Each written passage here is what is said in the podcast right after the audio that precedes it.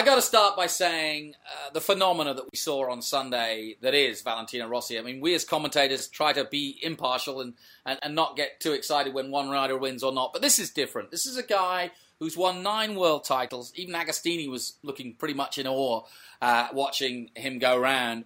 I mean, fastest lap, pole position, uh, didn't faultless race. His 113th Grand Prix win at 37 years old.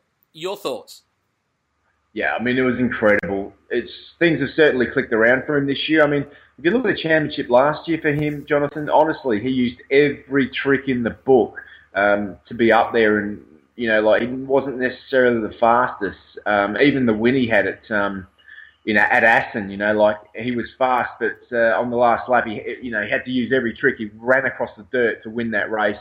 Um, you know, incredible mind on that guy. But this year's different. I mean, we've had some changes in the off season. We've got uh, different electronics. We've got um, probably the biggest thing is the tyres. You know, we've got a Michelin um, control tyre now instead of the Bridgestone that we've had for the last few years.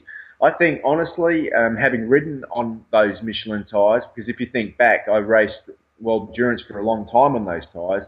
Um, that this is a tyre that really suits Valentino Rossi it's interesting. He said after taking pole that he was really gelling with the, with the Michelins, uh, and yet uh, what I, am confused about is, you know, 14 days ago, literally it was the tyres that let him down. I mean, I don't know. You probably saw the crash yourself, but it looked like a very quick crash, and it looked like a front end tyre issue, uh, or at least the front washed away quickly. Um, so, is it a double edged sword? This Michelin?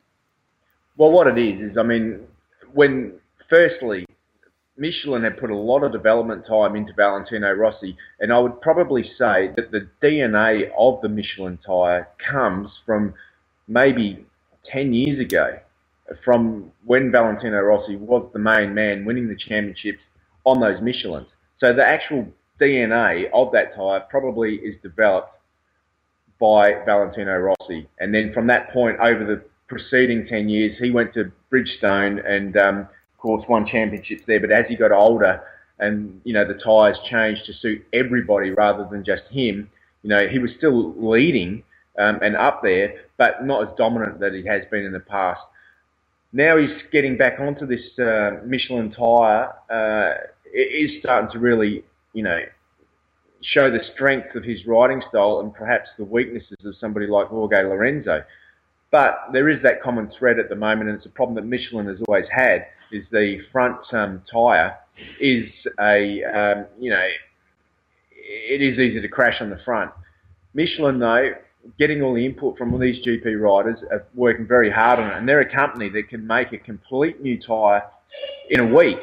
They can actually turn it around and, um, you know, from brand new, make a tyre that um, comes, uh, you know, out of the factory from one race meeting and bang, completely new to a different different place.